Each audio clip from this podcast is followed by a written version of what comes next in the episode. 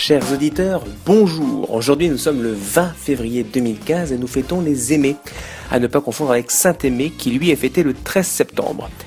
Aimé est connu dans le monde pour sa beauté. En effet, le poète Roméo a figé Aimé dans ce doux poème « Aimé, c'est ce qu'il y a de plus beau ».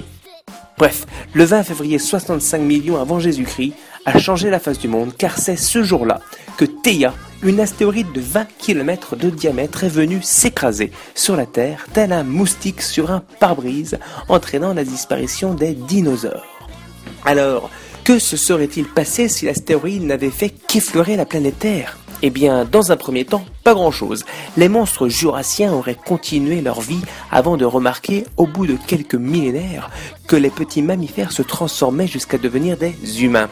Peu à peu, les bipèdes à pouce préhenseur auraient monté leur armée dans le but de prendre le pouvoir sur l'intégralité du globe et, un matin de moins 125 876, les troupes du commandant Crew auraient affronté les escadrons de vélociraptors dans une grande bataille de au moins 5 minutes, avant de mettre un point final à la vie humaine sur Terre, rendant ainsi impossible les plus grands événements de l'humanité comme l'invention de l'écriture, les victoires de Bernard Hinault au Tour de France ou l'élection de François Hollande. Rendez-vous lundi pour une nouvelle U-Chronique. Que se serait-il passé un 23 février ?